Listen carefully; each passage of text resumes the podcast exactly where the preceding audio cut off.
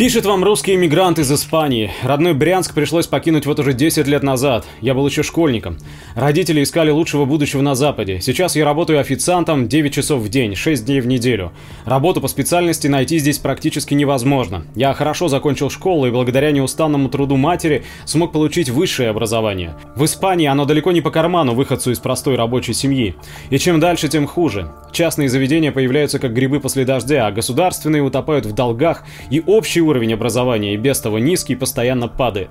Повышаются цены за год обучения, урезаются стипендии, растут цены на жилье, транспорт и так далее. Стоит ли говорить, что я с большим интересом наблюдал за вашим проектом «Последний звонок»?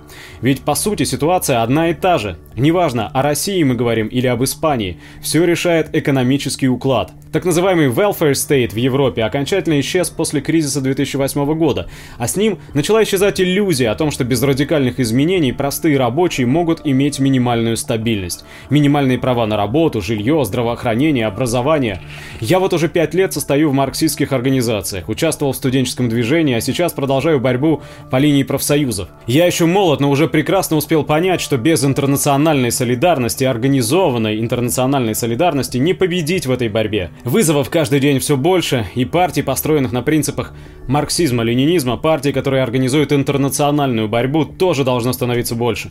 Нужно неустанно продолжать работу в этом направлении, ведь нам и правда нечего терять, кроме наших оков.